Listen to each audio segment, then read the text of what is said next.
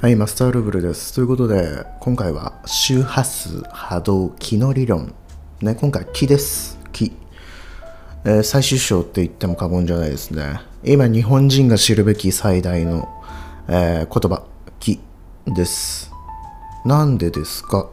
あまりにも日本語に気という言葉が入りまくっている。その気って一体何なのかって。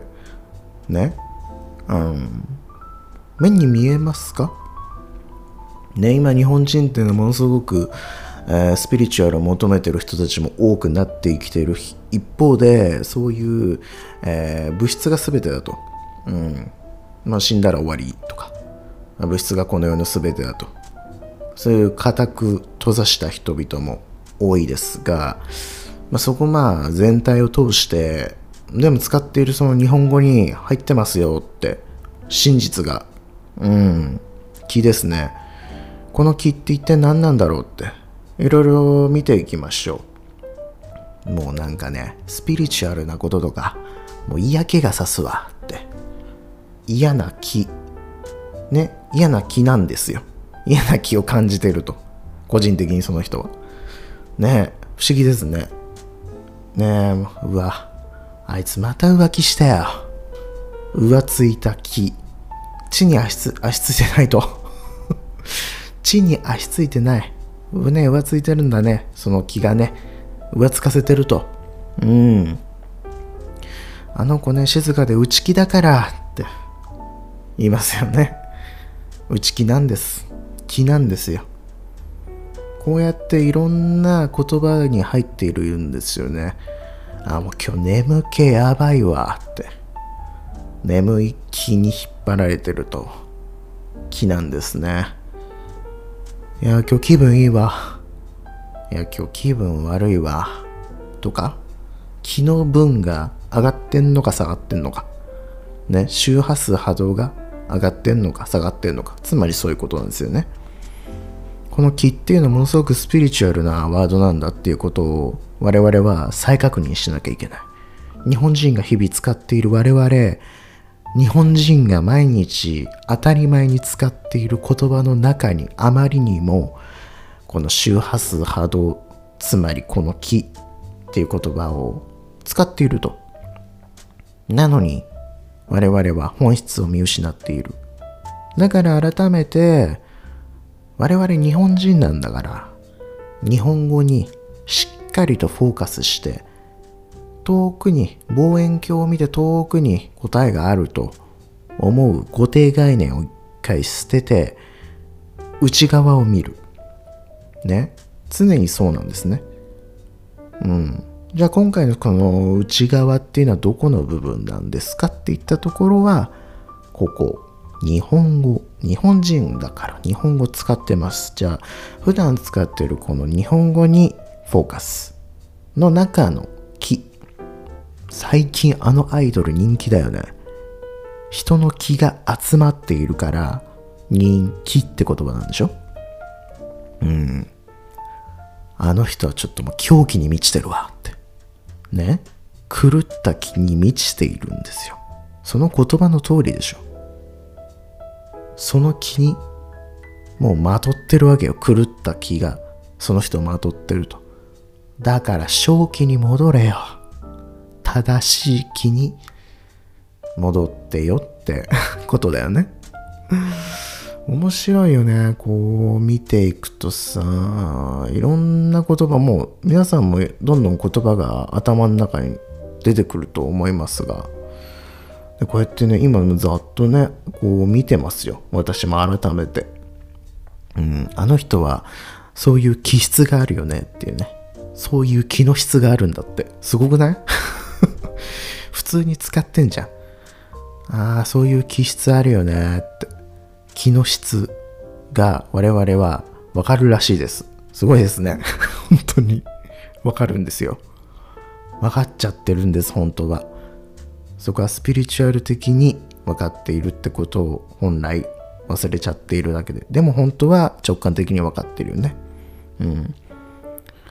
じゃあ気絶しそうだったわ今ってね。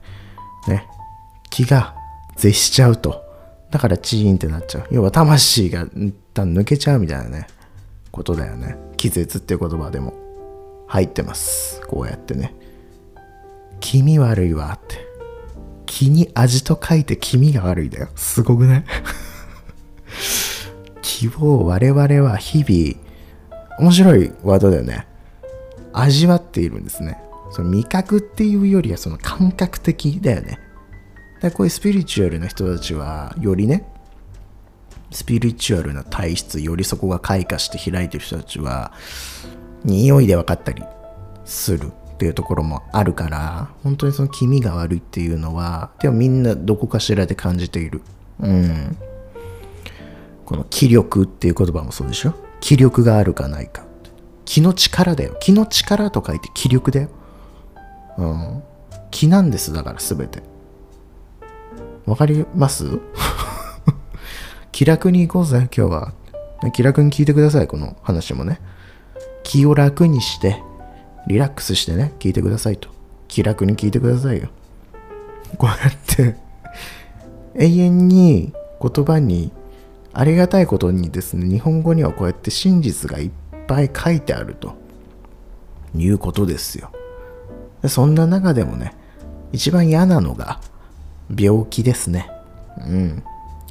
病は気からと言いますが、それを表面的によくある言葉として受け取っているのか、いや、病は気から、その気を生んでるのは誰ですか？あなたですよっていうこと。だから本当にネガティブなことだったりとか、ネガティブなことだったりとか以外ないけどさ、嫌なこと何でも、悪なる、ネガティブな、ダークな方のエネルギーを延々と自己生成していると病気になると。ただそれだけのことなんですね、病気って基本的に。だからこそ病気を治すにはまず心を治さなきゃいけないと。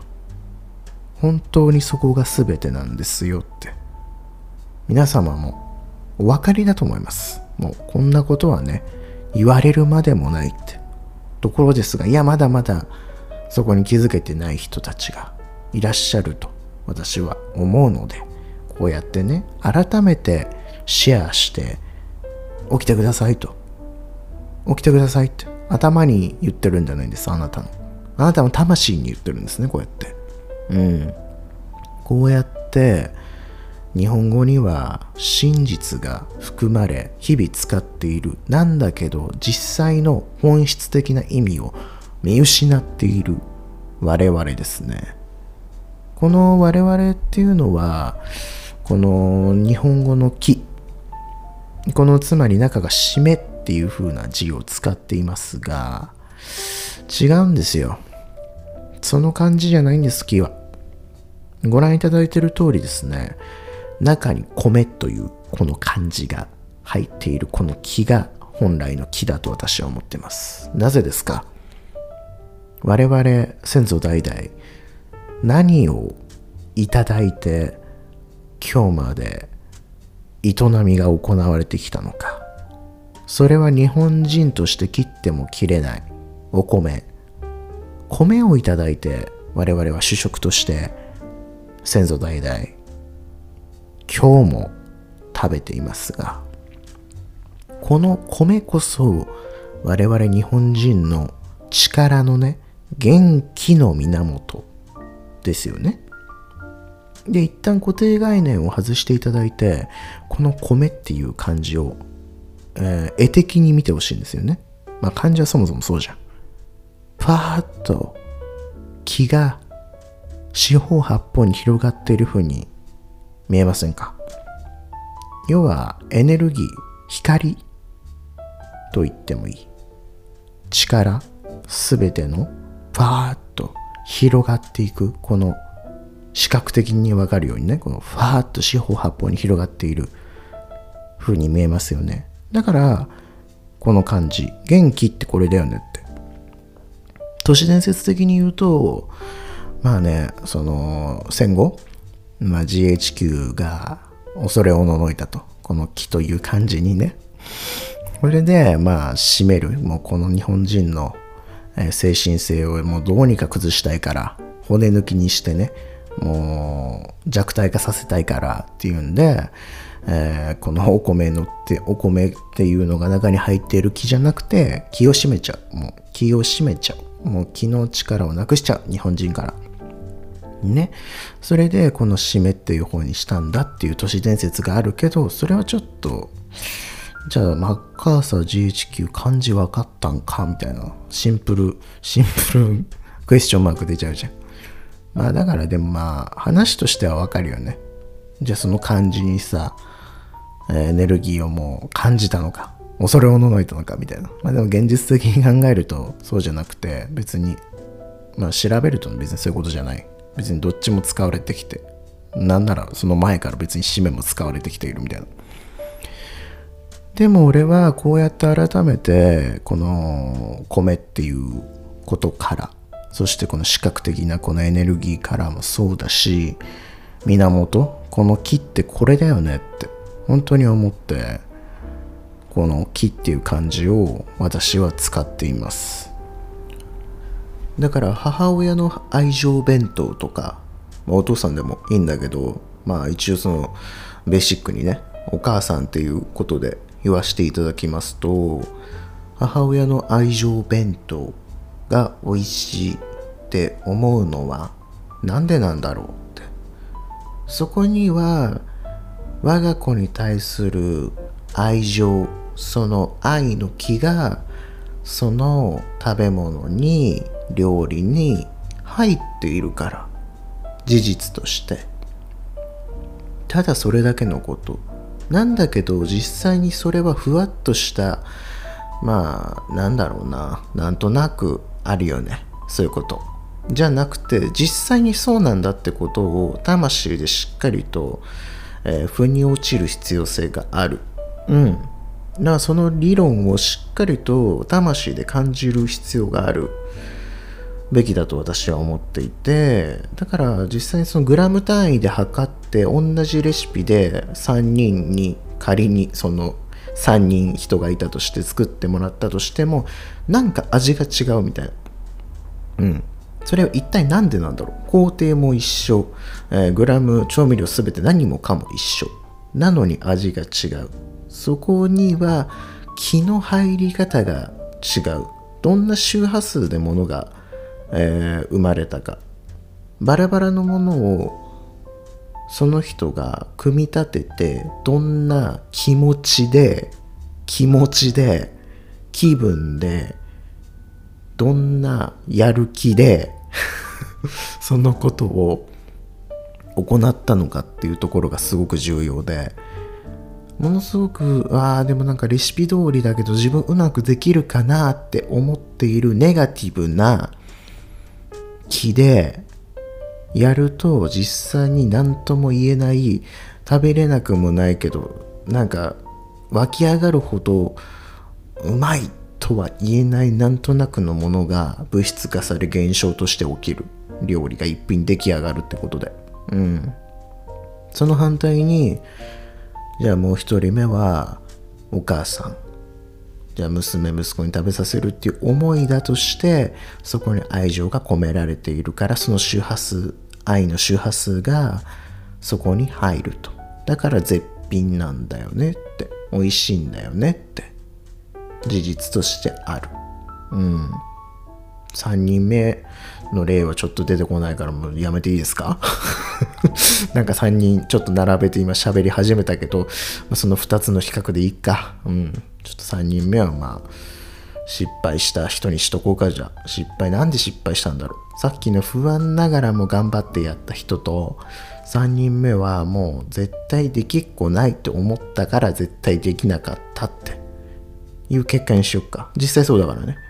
完全にもうそういう風に自分が思って、そういう気を放って、その周波数でやったんだから、うわ絶対失敗するわと思って失敗すんなよ。本当にそうなの。だって自分で決めたじゃん。先にゴール決めちゃったんだもん。絶対失敗するってね。だから絶対失敗するっていうことを宇宙が表してくれたんだよね、うん、あなたが思った通りに、その注文通りのものができたね実際にねオーダーの通りよ。宇宙は素直よ、もちろん。だからどんな時でもポジティブでね。これネガティブラインにいる人はもうそうなっちゃうから、我々は2本いつも選べるんです。簡単な言い方するとね、ポジティブラインとネガティブラインをどちらも選べるの。だからこそ俺はネガティブラインが世の中のほとんどだからね。ネガティブラインに生きてしまっている人たち 98% でしょ、ね、だネガティブラインにいる人たちをポジティブラインに引っ張り上げたいの。とにかくそれがこの地球の波動を上げる最大のやり方だから、俺は本当にそう思ってる、真面目に。そのポジティブラインっていうのはあなたのための、あなた専用のあなたのポジティブラインなの。みんなが本質的に全部引いてみると極太の太いもう輝いた道、全部ね、もうみんなの道とかそういうのも全部集約された、もう宇宙的に言うと一本の太い道なんだけど、あなたっていう、私でもいいし、あなたっていうそのラインはあなた専用だから、そのあなた専用のところに乗ってくださいって、ね、誰かのラインに乗るとかじゃないのよ。あなた専用の道がもうあんの、輝いた、ね、真っ暗なトンネルにいるでしょ、きっと今。なんだかわかんない真っ暗なところをずっと通ってるから、世の中自分全部嫌な風に見える。でも外側を見ようとして、世のせい、自分のせいなんかしちゃダメだよ。悪くないんだからね。ポジティブに行くの、とにかく。なんかのせいとかやってるとずっとその道はより暗くなっていくから。だからそこのカルマを断ち切るってことがすごく大事だよね。だから結局は自分がこれまで何かによってこうされてきたとか、こういう目にあったとかいう、それはね、ほんと罠だから。そこに永遠時間を止めちゃうことは簡単じゃん。やってきたよ、俺も散々やってきた。なんかのせいとかさ、もう仕方ないじゃん、だって仕方ないじゃんとか言っちゃう過去の私がいましたよ。今言ってる人も多いと思うけどね。仕方ない、だってね、だってとか言っちゃう。なんかのせい、関係ない本当は。いい感じの、なんだろうな、言い訳なんだよね、本当に。本当はそんなことに気を止める必要がない。罠なの、それは。あなたの進化を止める罠なの。実際にそんなこと、本当はどうでもいいことなの、いい意味でね。だからそれは引き止めてしまうのはエゴなんだよね。許せないとかさ、許せないなんてのはさ、ものすごくバカバカしい感情。言っちゃうと、いいのいいの、過ぎ去ったところにずっと気を止めていって損するの誰？あなたなんですよ。本当にそこで誰かにこう言われた、こうされたで時を止めてしまって気を病んでしまっていると、誰が損するかってあなたなんです。他の誰でもない、あなただけなの。だからこそ自分を救えるのは自分しかいない。なんだけど自分を救うっていうのはどういうところから始めるか。今こうやって今これを聞いてくださっているなら、ここがスタートですよ。だからこそこういうシェアをしている。何かにしがみつく必要もないの。いいのも。何かに頼る必要もないの。ね？何かに依存する必要もないの。不安になることもないの。あなたがあなたらしくあなたであればいい。あなたがあなたを信じてあげる。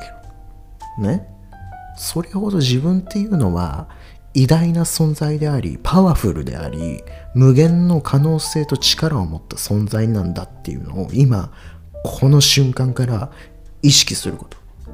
それが最大なんだってこと。それを本当に分かり始めるっていうことが重要。それが自己愛ね。自分を愛する、自己愛って言葉変だったかな、ごめん。ラブマイセルフですね。本当に。なんで英語で言ったかわかんないけど。なんか自己愛って、でも自己愛でもいいのかな。まあ、自分を愛してほしい。